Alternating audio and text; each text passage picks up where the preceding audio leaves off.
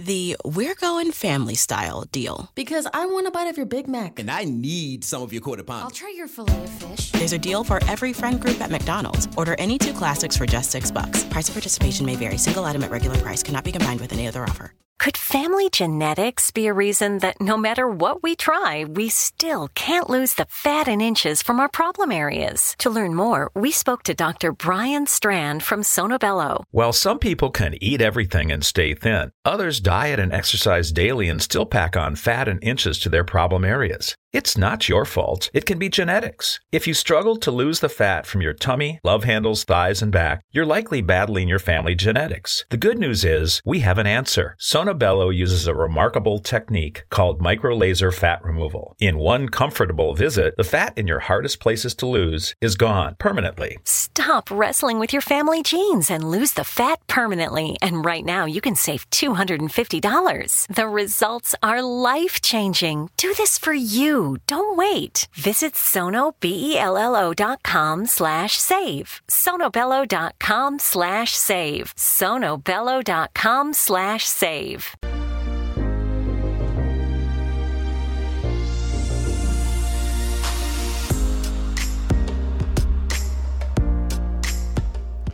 And welcome back, everyone. This is the Zone, and I am Rob McConnell, coming to you from our broadcast center and studios in Hamilton, Ontario, Canada. If you would like to uh, send us an email, xzone at xzoneradiotv.com on all social media sites, xzone, uh, I'm sorry, Xzone Radio TV. And for all of the programming available on the Xzone Broadcast Network 24 7, 365, visit www.xzbn.net. My guest this hour, Zone Nation, is Amelia Cotter. She is an author, storyteller, and um, she has um, also done a lot of work within the paranormal. So um, let me see, Amelia, why don't you come on and tell us about your paranormal experiences and why you do what you do? All right, sounds good. Thank you for having me. My pleasure. Oh boy, um, it's hard to know where to start. So the beginning, the beginning is always the best place. Yeah, right. Um, I have had a number of interesting experiences throughout my life. I got interested in in ghosts when I was a kid, mm-hmm. um, going to the library and checking out all of the old books that used to be all lumped into what was then the occult section, uh, where all the cool books were about parapsychology and everything. And then, so I grew up in Maryland, and I had the pleasure of exploring some really interesting abandoned, haunted places uh, near where I grew up, and my parents kind of encouraged me to to do so safely. Hmm. Uh, they thought it was kind of neat themselves, so uh, my my parents encouraged me to explore this house that was close to where my dad worked in Baltimore County, Maryland. He worked at a restaurant on what had been My Lady's Manor, owned by Lord Baltimore. So there were a bunch of houses on the property from dating from like the 17 and 1800s and one of them was affectionately known locally as Walter's House. And I got a chance to to walk through some of the safer parts of the house in the daytime and check it out. I was a history buff too, and I think that's what my parents wanted to instill in me was a, a love and an affinity for for history and feeling lucky to have some of these places that were still standing that were many hundreds of years old. And I live in Chicago now, so we don't really we don't really see that out here in the Midwest. Right. Uh, in any case, I uh, fell in love with this house called mm-hmm. Walter's House, and that kind of started me on a track, a lifelong track of being interested in ghosts and ghost stories and people's personal experiences, mostly in a positive way. Some people come to it, I think, because they have you know terrifying experiences. They grow up in a haunted house or something like that. I became more like romantically fascinated with with ghost stories and that's kind of carried me through to today where i've written books and done done a lot of research right. and been involved with a show called the RIP files um, which is a paranormal investigation reality mm-hmm. show and gotten to explore a lot of different places around mostly around the U.S., but in some other parts of the world as well. All right, some of your books include This House, the, the true story of a girl and a ghost, Maryland Ghost, Paranormal Encounters in the Free State, as well as you did a children's book entitled Breakfast with Bigfoot. Uh, before I get into um, into asking you about your chi- uh, your children's book, Breakfast with Bigfoot, what has been the scariest?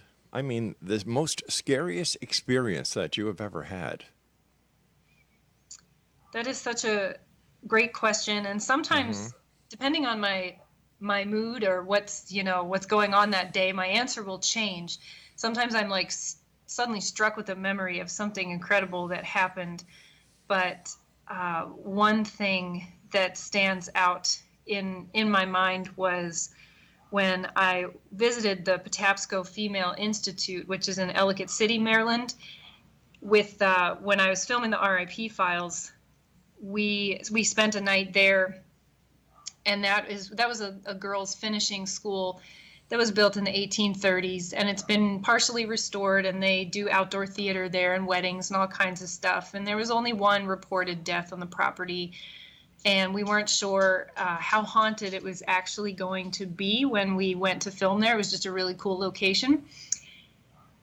And it was one of the only times that uh, so I haven't seen too many things. I, I have I feel like I did see a ghost when I was a kid, but mm-hmm. otherwise mm-hmm. I haven't seen too many things with my own eyes. But I, I actually saw what people would normally describe as as shadow figures, which were like these, but they weren't they weren't like people shaped shadow figures. They were like these gelatinous masses that were moving along the the outer walls of this of this building and it was one of the only times I had ever felt like a, a, dark kind of presence, not evil or demonic or any of the buzzwords that people sometimes use, but definitely something that did not have any kind of good intentions and didn't seem to be like a, a human spirit.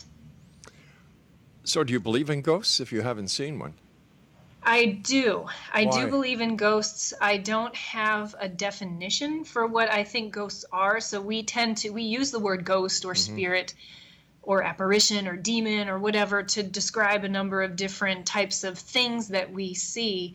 And I feel like the more I've experienced throughout my life, the less I understand the activity that I'm I'm looking at. Um, but I believe they exist. I just don't think I understand what they are. I think we also tend to look at ghosts and spirits through a religious lens, and I try to see them as just something that is some kind of phenomenon. Uh, and I did, you know, I did see a ghost, I believe, when I was a kid, and that was very, that was your classic sort of, you know, full body apparition in front of my eyes type of experience. But other things, you know, have kind of gotten to me, just strange dreams, all sorts of just all sorts of things that go along with like when you're investigating or studying or researching. Even when i've written books and experiences that i've had in my own home while i was writing you know a book uh, or a story in an otherwise non-haunted location and it's just made me wonder. It's definitely brought more questions than it has answers. So I, am trying to understand where your belief in ghosts come from. Um, I, I, don't I don't understand. Uh, was it the was it the apparition that you saw when you were a young girl? Was it the was it your love for history and, and was or was it your love for reading books or where, where did the, where did the where did the desire to do what you're doing today come from? I think for me I've always been fascinated by ghost stories. Okay. So I think that's where it started for me when I was a kid. I just had I read the, you know, the scary stories, tales mm-hmm. by Alvin Schwartz when I was a kid. I I loved to be scared. I loved scary movies, the ones I was allowed to watch. And I enjoyed being scared. I grew up in a small town in Maryland, so I had a few options when I was a teenager. One of them was to, you know, party and act out. And i wasn't cool enough to party with the cool kids. So i was friends with the people that wanted to go explore graveyards and stuff like that. And i also loved history and it made me feel connected to history and connected to where i grew up. And so i would go and explore these strange places and i think my desire to know more about the world and, and the mysteries of the world sort of is, is rooted in in my love for ghosts and ghost stories. my personal paranormal experiences are kind of secondary to all of that. I know some other folks too, uh, especially out here in Chicago, that have spent their whole lives researching and writing about the paranormal and have yet to have a paranormal experience. They just think it's really freaking cool. Um, uh, you know, and they wish they could, but they haven't. And I think I've had a variety of interesting experiences. I just am unable to define what they are. And my day job, I work uh, over at the Adler Planetarium here in the city. So I uh, I spend a lot of time around astronomy and space science. It kind of puts things into perspective when you're thinking about the day to day, like what are what are ghosts and what does ghostly activity mean? For me, it's more fascinating to ask the question than it is to know the answer. So, are ghosts real, or are, or are they what many psychologists are pointing to today? They're figments of the experiencer's imagination. I believe that ghostly activity is real, and I mm-hmm. believe that people's experiences are real. So when somebody describes an experience to me that I may not be able to identify with, mm-hmm. I believe that they are telling me the truth and that what happened to them did happen insofar as they are able to understand what happened. Then I feel we start applying labels then we start calling it, well, it had to have been a ghost or it had to have been a demon or perhaps it was a, an alien abduction or who knows what what words we use to describe it. So I use the word ghost to describe like a a type of activity or something like that that I that I or others have experienced. All right, stand by, Amelia. We've got to take our break. X Zone Nation, okay. Amelia Cotter is our special guest. AmeliaCotter.com is her website, and we'll both be back on the other side of this break. As we continue here in the Zone with yours truly, Rob McConnell, from your broadcast center and studios in Hamilton, Ontario, Canada. Don't go away.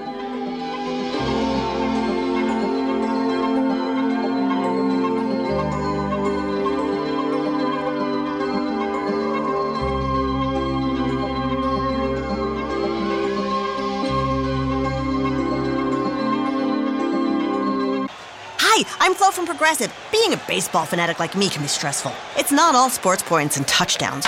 So Progressive is going to help you take your mind off your team for a moment.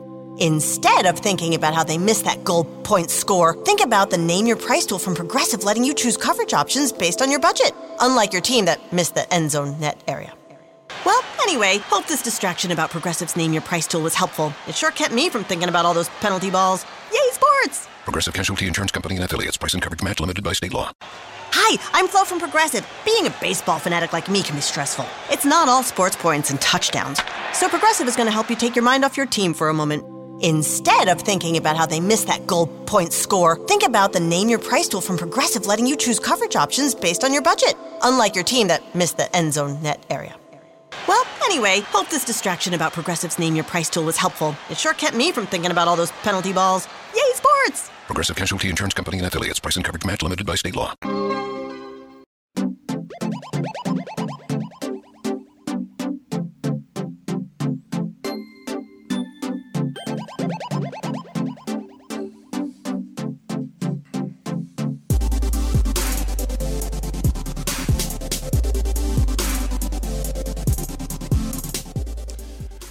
Amelia Cotter is our guest this hour, X Zone Nation, www.ameliacotter.com, and Cotter is spelled C O T T E R.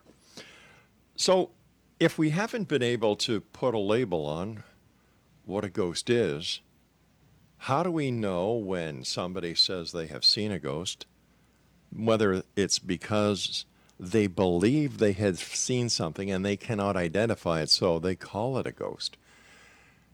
And how do we know that what they are actually seeing or what they believe they see is something paranormal and not something that is just unknown to them?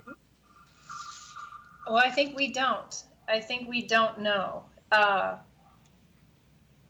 so I can believe that somebody says that they saw Bigfoot. Mm-hmm. I believe that they saw something, you know they might give me a detailed description of a creature that they saw and in my heart i know that they saw or i imagine that they saw you know a black bear standing on two legs or you know something like that or it was a hallucination or there was a statue in the distance.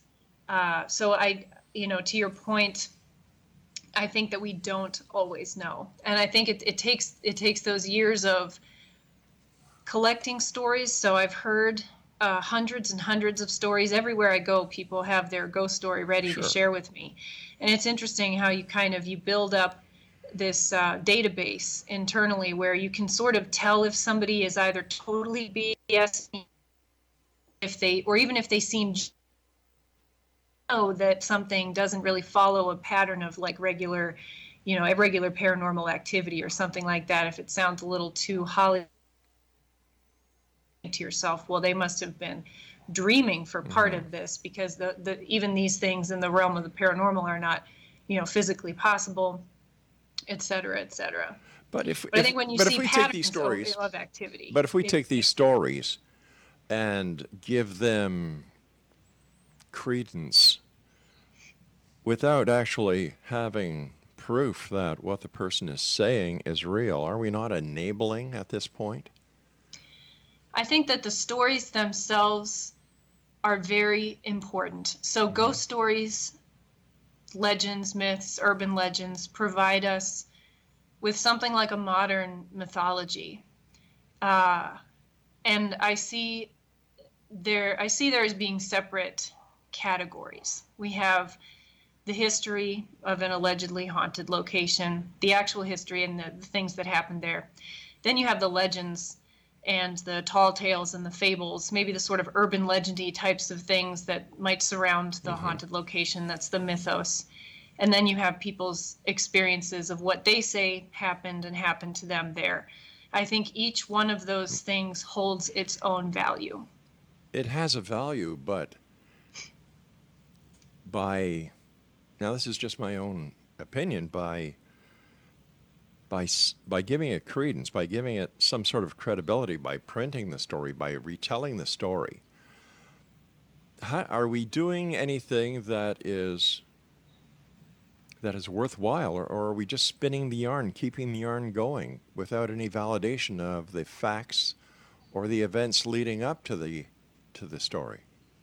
Well, my goal and my role in the grand scheme of things is not to prove or disprove the paranormal.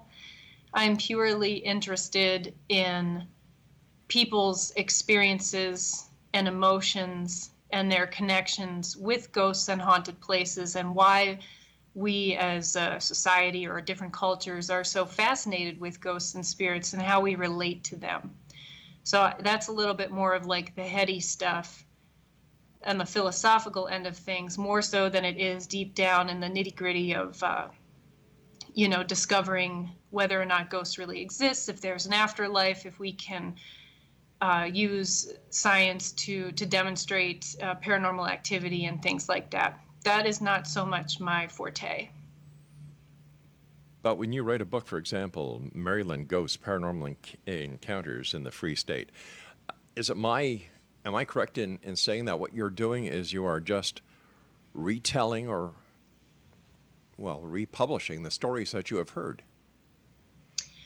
Yeah, so Maryland Ghosts was a very fascinating book to write. So I mm-hmm. took the historical pieces of of each of the different places. I think there's about 35 different stories in there. Right. Talked about the history, talked about the haunted history insofar as what people have reported over the years or the kinds of stories that have been reported.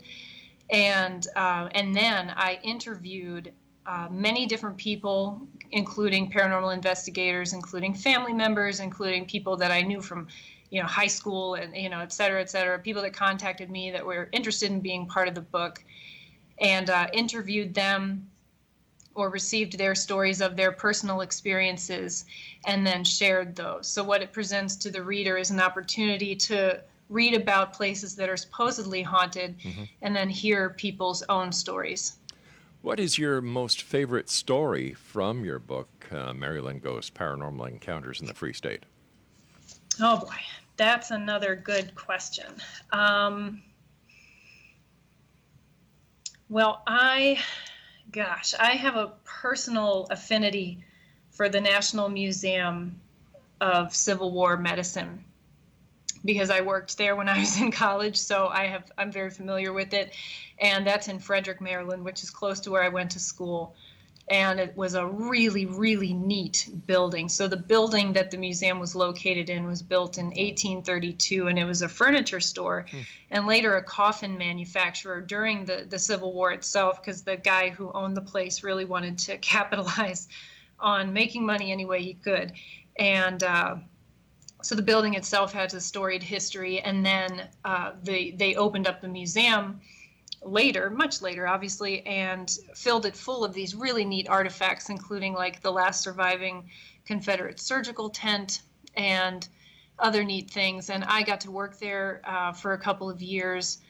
Sometimes I was the only person in the building and it was uh, just a treasure trove of, of history and creepy uh, creepy mannequins and other other kinds of like displays along those lines. And then of course there was there were a lot of ghost stories. And that place was different in the sense some places you go to that are supposedly haunted nobody wants to talk about it. Everybody wants to keep it uh, very hush hush. This this place they they fully embraced that it was supposed to be haunted and they embraced their ghost stories and they invited people to be part of uh, I don't know what word to, how to describe it, but they they brought people into the fold because it did get people interested in history and got you know if you could make that personal connection with an object or with an exhibit through through a ghost story, then they would go ahead and and let you let you have that, and it was just darn creepy. I I remember running, I remember the alarm at the end of the day uh, was at the other end of the building from the lights, which is like something you would only see in a horror movie. So I would turn off the lights and then run from one side of the building to the other to set the alarm and then get the heck out of there. Oh my gosh. Yeah, a grown woman. So. um, so while you were there, I mean, besides the the feeling of creepiness, beside the feeling of uh, that anyone in their right mind would get under those circumstances. Did you see or experience anything that you could call paranormal? I once witnessed a stack of books falling off a shelf in succession, one right after the other. And it looked almost as if uh, the way you would open a book and flip the pages, mm. this stack of books that was back to back, just sort of like one, two, three, four, five, just sort of fell off the shelf onto the floor right in front of me and in front of another person who was working there. And it was accompanied, I've often felt when I've been in the presence of, of you know, real paranormal activity, I feel this like static electricity go through my body. And I felt it then too. And the person I was with said that they saw a mist, almost like a cigarette or cigar smoke type of mist, uh, float away from the bookshelf after after we saw the books fall. And I did not witness that, but I certainly uh, was heavily creeped out, and the, even even creepier than that, even even more interesting than that. One time I had to go up to the third floor where the offices were, where I wouldn't normally go, but I needed to do a favor for somebody, and I was there over the weekend. I heard men's voices coming from one of the back offices, and the closer I got to the office, uh, I could still hear the voices. It was like two low men's voices murmuring, but you couldn't really understand what they were saying and even though I could tell the voices were coming from that particular office, the first, even though I got closer, the, the voices still didn't sound like they were getting any closer. They sort of sounded like they were further and further away. And I've heard people uh, sort of explain ghostly voices in those terms before, where it feel, felt like it was coming from everywhere and nowhere all at the same time. And that was very interesting. It lasted for a while. It wasn't like I heard I heard something briefly and then was able to second guess myself. I could hear them clearly talking, yet I couldn't understand what they were saying. So how long did you stay at that job? I worked there for two or three years. Wow. And they opened a sister site at the Pry House Field Hospital Museum, which is on the Antietam battlefield the Pry House had previously been a stop along the, the driving tour of the Antietam battlefield, and then they opened it up to the public. And I worked there for a couple of summers, and that was another special experience as well.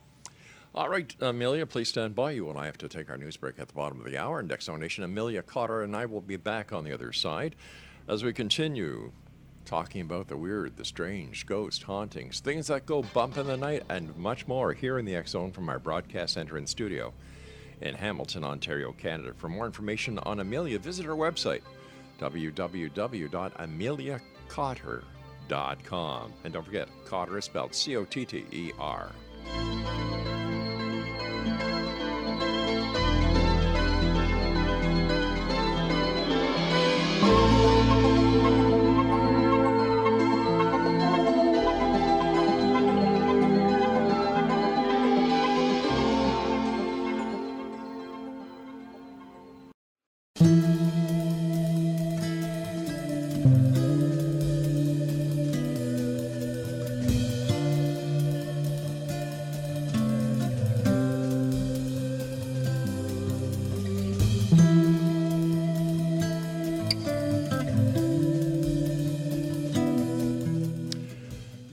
back, everyone. Amelia Cotter is our guest for this hour. And Amelia, tell us about your book, The House The True Story of a Girl and a Ghost.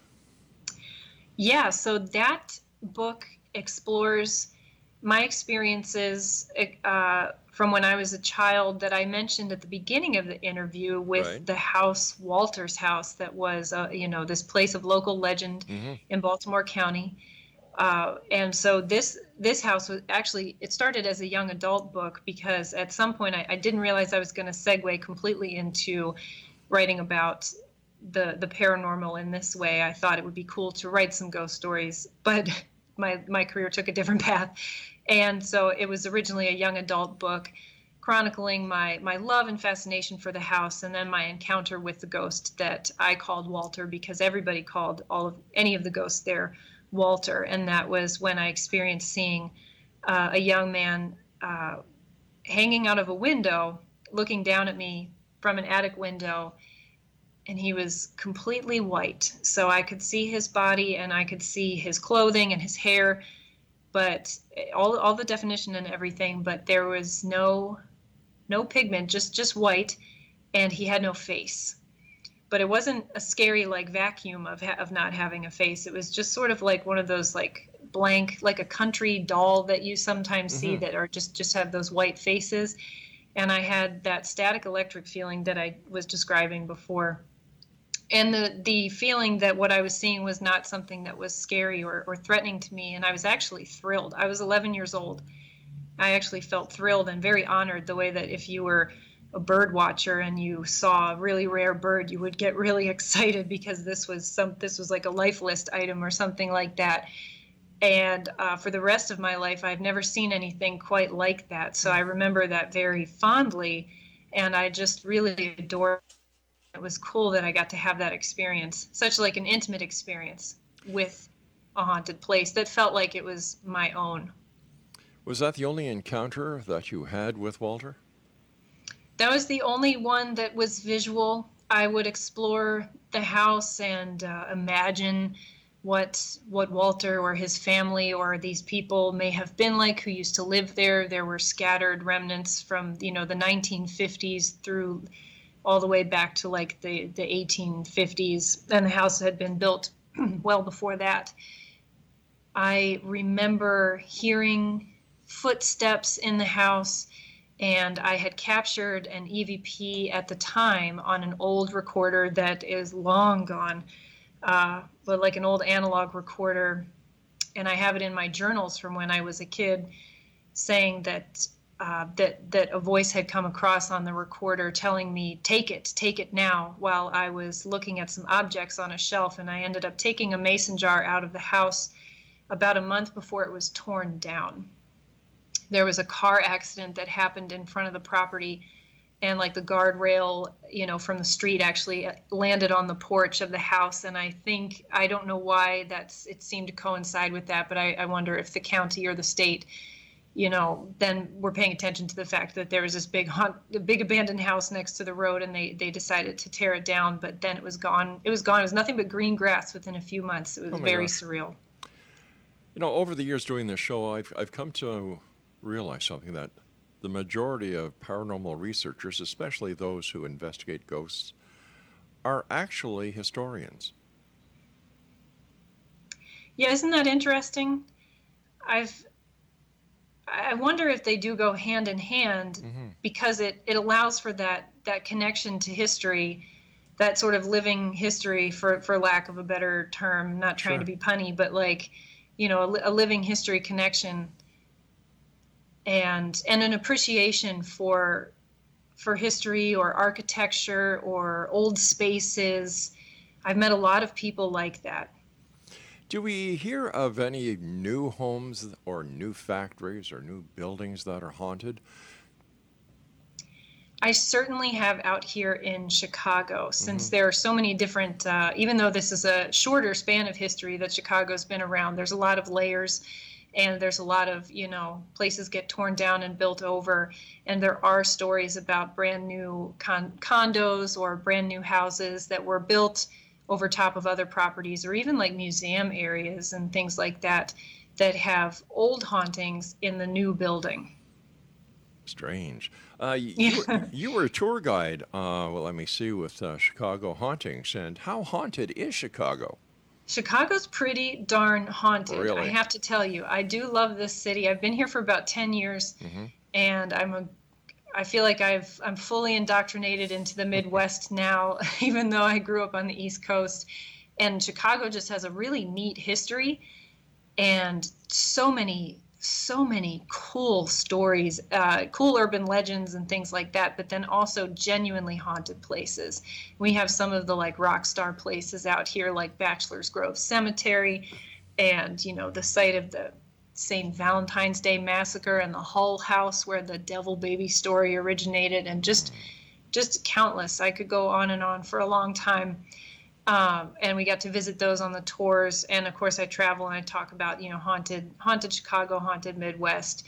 It's really neat. There's a lot. While you were a tour guide with uh, Chicago Hauntings, did anything strange or weird or bizarre happen? Yes. So I didn't usually expect a lot to happen because you're in a very like, you know, you're on like a you're on a big bus with between like 25 and 50 people and it's very clinical. You get on, you get off, you tell the stories, people take and snap some photos. Sometimes though people other people would have some incredible experiences. They would be in tears. Um, things that they thought that they saw or felt or experienced, photos that they took that they looked at later and then would send to us and say, You won't believe what I found, what I captured. And then I had some interesting experiences too. I was doing it for a while, several nights a week, sometimes more than one time a night, and sometimes like doing the tours after, you know, after 10 o'clock, after a few tours, it was almost like psychedelic, like be really tired, just kind of on autopilot and I would have these crazy, crazy lucid dreams when I would get home. And sometimes I would hear things. I lived with my friend at the time over towards the west side of Chicago. And I would hear footsteps shuffling up and down the hallway. I would get up. One time I got up in the middle of the night and uh, went to, to go use the bathroom. And as I crossed the hallway from my room to the bathroom, I saw a woman standing in our kitchen out of the corner of my eye. And I don't count that as a ghostly sighting because I was deliriously tired and had just woken up and I saw her out of the corner of my eye. And when I looked again, she was gone. But people had warned me. The other tour guides had sort of like warned warned me and some of the other, you know, newbies that there were certain places that you could take something home if you weren't careful and the the area around the Hull house was one of those places. So i was always actually there. I figured it can't hurt to be a little superstitious. So they told me never go in the courtyard and i didn't. Other people had reported being followed home by like a female spirit. So you so, know So how do you protect? How do you protect? how do you protect yourself from from bringing something home with you after you do a, a tour?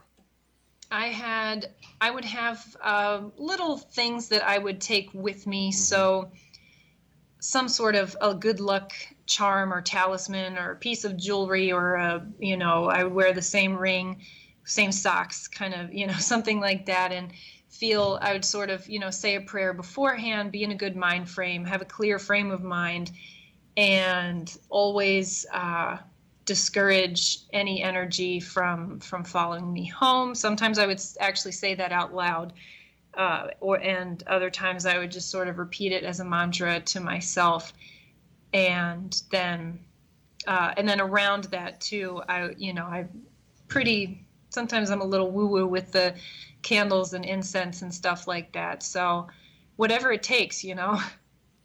Why do you think in the year 2018 so many people are interested in ghosts, hauntings, and things that go bump in the night? And in a world of such, you know, uh, technological marvels. That's such a good question. My husband was telling me recently that he read somewhere that like paranormal or ghosts or something like that is one of the top Google searches worldwide.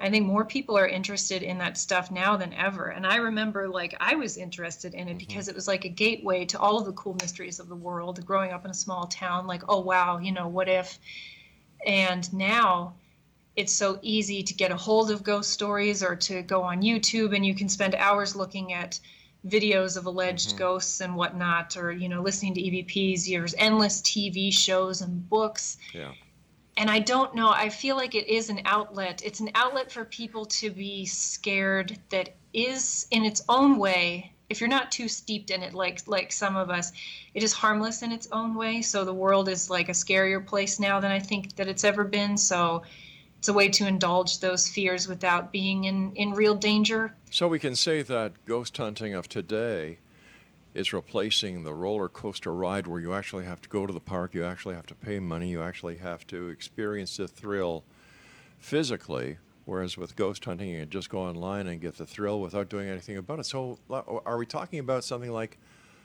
an armchair quarterback? I wonder about that because, and it's hard for me. It's like I don't want to say anything negative about it because I enjoy doing this so mm-hmm. much, and so much of my audience are people that that enjoy this as well. So, it, but at the same time, I think about like how there's just a flood of people interested sure. in ghosts, and there's ghost hunters now everywhere you go. All these ghost hunting all groups right, that pop stand up. by, stand by. We've got to take our sure. final break. X Zone Nation. Amelia Cotter is our special guest, and her website is www.ameliacotter.com. And we'll both be back as we wrap up this hour here in the X Zone from our broadcast center and studios in Hamilton, Ontario, Canada. I'm Rob McConnell. Don't go away. Música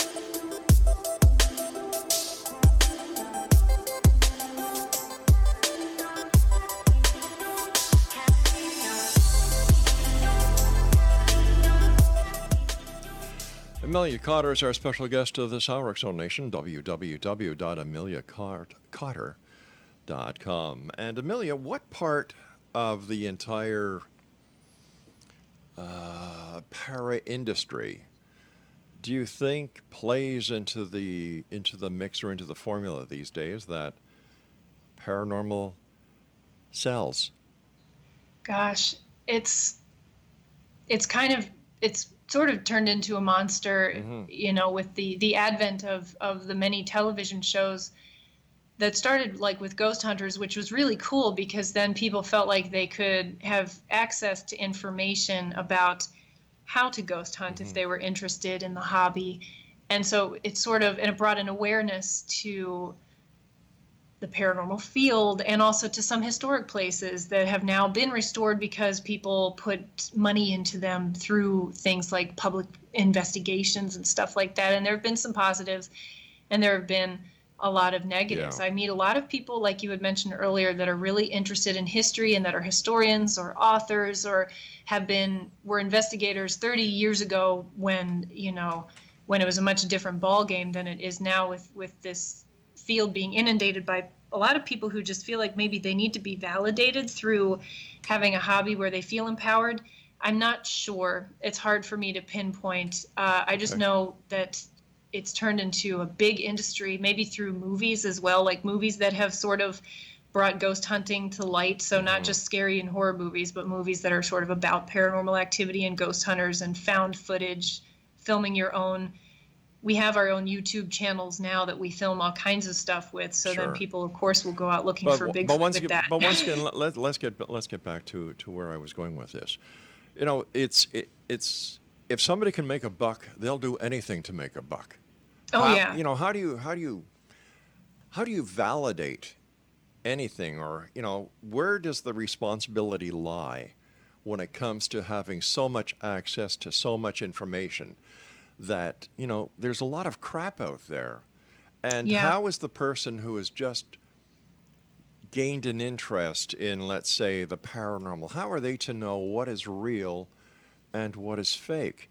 Where does the responsibility of the rest of society lie when it comes to validation? And this is why I look at investigating the paranormal totally different than I would say 99.999% of the people do. I'm an ex police investigator. We go on fact, we don't go on supposition. Right. You cannot conduct an investigation without facts. And you have so many people out there calling themselves investigators. Uh, well, where did you learn how to be an investigator? Oh, on the internet. No, no, no, no, That's no, no. no. uh, one of the that's one of the questions that I ask a Mm-hmm. lot too. You know, one of those ethical like, are we part of the part part of the Mm-hmm. solution or part of the problem types of questions that I pose a lot when I go places and talk to people with a sense of self awareness Yeah. too. That you know, I make money off of writing books and and things like that. Mm-hmm. And I work in a museum. I- You know, I come from the museum world. I work in space science, so I definitely see when people also talk about investigation or they talk about scientific equipment. Yes. Sometimes I shake my head and I think, oh, that just because it's a gadget doesn't make it science. I, I had a guest Uh, on I had a guest on the show the other night who claimed to have created the uh, what's it called ghost box? Where multi-band scans? Yeah. and I said no you didn't. He- oh yes I did. I said what you did was you took a design that the Tandy Corporation came up with called the Bearcat scanner. Oh you, you've heard of that? Oh yeah like why why why all the why all the attempts on on on deception? Well, there's a lot of snake oil to be sold in this Mm-hmm. industry, just like what you're you're mentioning. And there are a lot of people who are not well informed. They're not well informed about how to investigate the paranormal, but they're also not well informed about the basics around it. They're not well informed about history Yeah. or science or any of the, the basic things like we may come from that angle but some people are coming from the angle like what you're saying with like just really being interested in paranormal investigation. And they tack on this like well i'm going to find the truth kind of like crusade. I'm going to help people. And i don't i don't really personally buy into that. I, I went, you know, and I keep asking this question to to teams that come on the show and and researchers. What are you going? What are you looking for? Number one. Number two, how are you going to prove that you've actually found what you claim you have found? And Right. number three, what happens with that information? Well, and to your point about what you were saying with, you know, the technology, Mm-hmm. the world of technology being so prevalent at our fingertips, that's probably been the nail in the coffin for any really good evidence, and I'll use evidence in quotation fingers, of the paranormal because it doesn't matter how good or how grainy uh, a video is or an EVP or anything, people, skeptics as well as hardcore paranormal investigators alike, are, are not going to believe what they're seeing anymore. And I also don't think that a bunch of us in the last part of the 20th and first part of the 21st century are going to figure out all the mysteries of life and death when that's basically been what humans have been wondering about for our entire existence. So I find it very egotistical too that uh, that we think that we're going to do that with some some old radios Sure. that you know play f- AM frequencies over and over. How do you think the transhuman evolution and the possibility of perpetual life is going to affect the paranormal? I don't have an answer for that. I actually I don't know. I'm very curious myself. Yeah. just to see what happens in the next couple of decades It's with it, it is all going of this. It certainly Um, is going to be very interesting. Uh, we're in the Halloween season. It must be busy for you, and Oh, uh, yeah. yeah. Yeah, I'm running on fumes. so right, even even at this point in October, yeah, I'm already I'm already running on fumes. But I do love it. I do love it. Do you think that that Halloween is the catalyst behind the the paranormal? Uh, like our interest in the paranormal. Yeah, or, or, or the reason why it's kept around. I, I mean Right. the paranormal because you know of all the, well, the way the I way don't know. Yeah, it, it seems that as we were as as you're a child, you're filled with certain myths, and certain myths stick with you. And when it comes to the paranormal, there is no other myth or time of the year more adaptable or more pointed to the belief in the paranormal and life after death than the, the Halloween season. That's very true. Well, I wonder. It's. I mean, it's also a, a kitschy time of year in in its own way, in its own fun way, which I mm-hmm. say with all love. So I don't know anymore if people are as fascinated with Halloween as they are with just year round with Yeah. with ghostly phenomenon. But I'm sure it's rooted in Halloween for so many of us.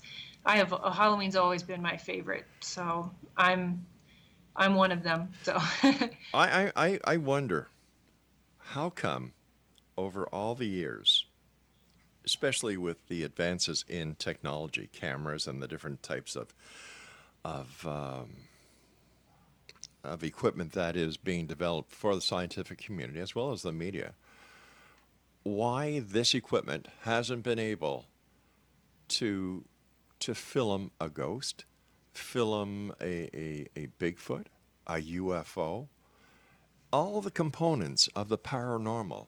One would think that with the advances in photographic equipment, audio equipment, that these finds would have been made by now. I can't understand why they're still evasive unless they don't I'm- exist. Well, I believe they have been, perhaps in bits and pieces, mm-hmm. but they're buried in the mounds and mounds and mounds of the nonsense and the bad, the the crappy evidence, like what you were saying earlier. And the good stuff is is somewhere in there, and there's not a solidified community, especially with like you know the Bigfoot community, Yeah. let's say, where general uh, you know mainstream science is not on board enough to to come forward or anything saying that that they believe that it could be possible Quickly, we've got about a minute and a half here. And, and first of all, I want to thank you so much for joining us. Great pleasure talking to you. This was a great conversation this was refreshing thank you Th- no, it's I who thank you because I know you're a very busy lady. Uh, you're a great author, but I, I would like to hear about your breakfast with Bigfoot. Yeah, so it's based on a real Bigfoot Mm-hmm. encounter. I changed the character, the main character, to a little girl to make Right. Mm-hmm. it like, you know, kid friendly, obviously, but it is based on a real Bigfoot encounter that a man claimed to have where he believed he was uh, kidnapped Oh gosh. uh, overnight by a family of big feet and then, you know, returned safely in the morning. And it was a positive Bigfoot sighting. Amelia, once again, thank you so much uh, for joining us tonight. It's been a great pleasure. To you Thank you. and yours, a very happy Halloweeny. Same to you. Thank you. You take care of yourself. Now, at X Zone Nation, if you'd like more information about our guest this hour, Amelia Cotter, and don't forget, Cotter is spelled C O T T E R. That's www.ameliacotter.com. Now, I'll be back on the other side of this commercial break with the news as we continue here in the X Zone from our broadcast center and studios in Hamilton, Ontario, Canada. If you'd like to send me an email, xzone at xzoneradiotv.com on all social media sites, xzone radio TV. And to find out about the scheduling that we have available for the Xzone radio show and the Xzone broadcast network, www.xzbn.net. And for all the information on the Xzone TV channel, that includes the Xzone radio TV show, um, let me see, Mysterious Destinations. We have uh, Freeman Fly, who's joining us, uh, Benjamin Radford, and a host of great people. They're going to be sharing their videos, their views, their beliefs with each and every one of you. And all you have to do is go to the Xzone TV channel that is exclusive to www.simultv.com. I'll be back on the other side of this break as we continue here in the X Zone from our studios and broadcast center in beautiful Hamilton, Ontario, Canada. Don't go away.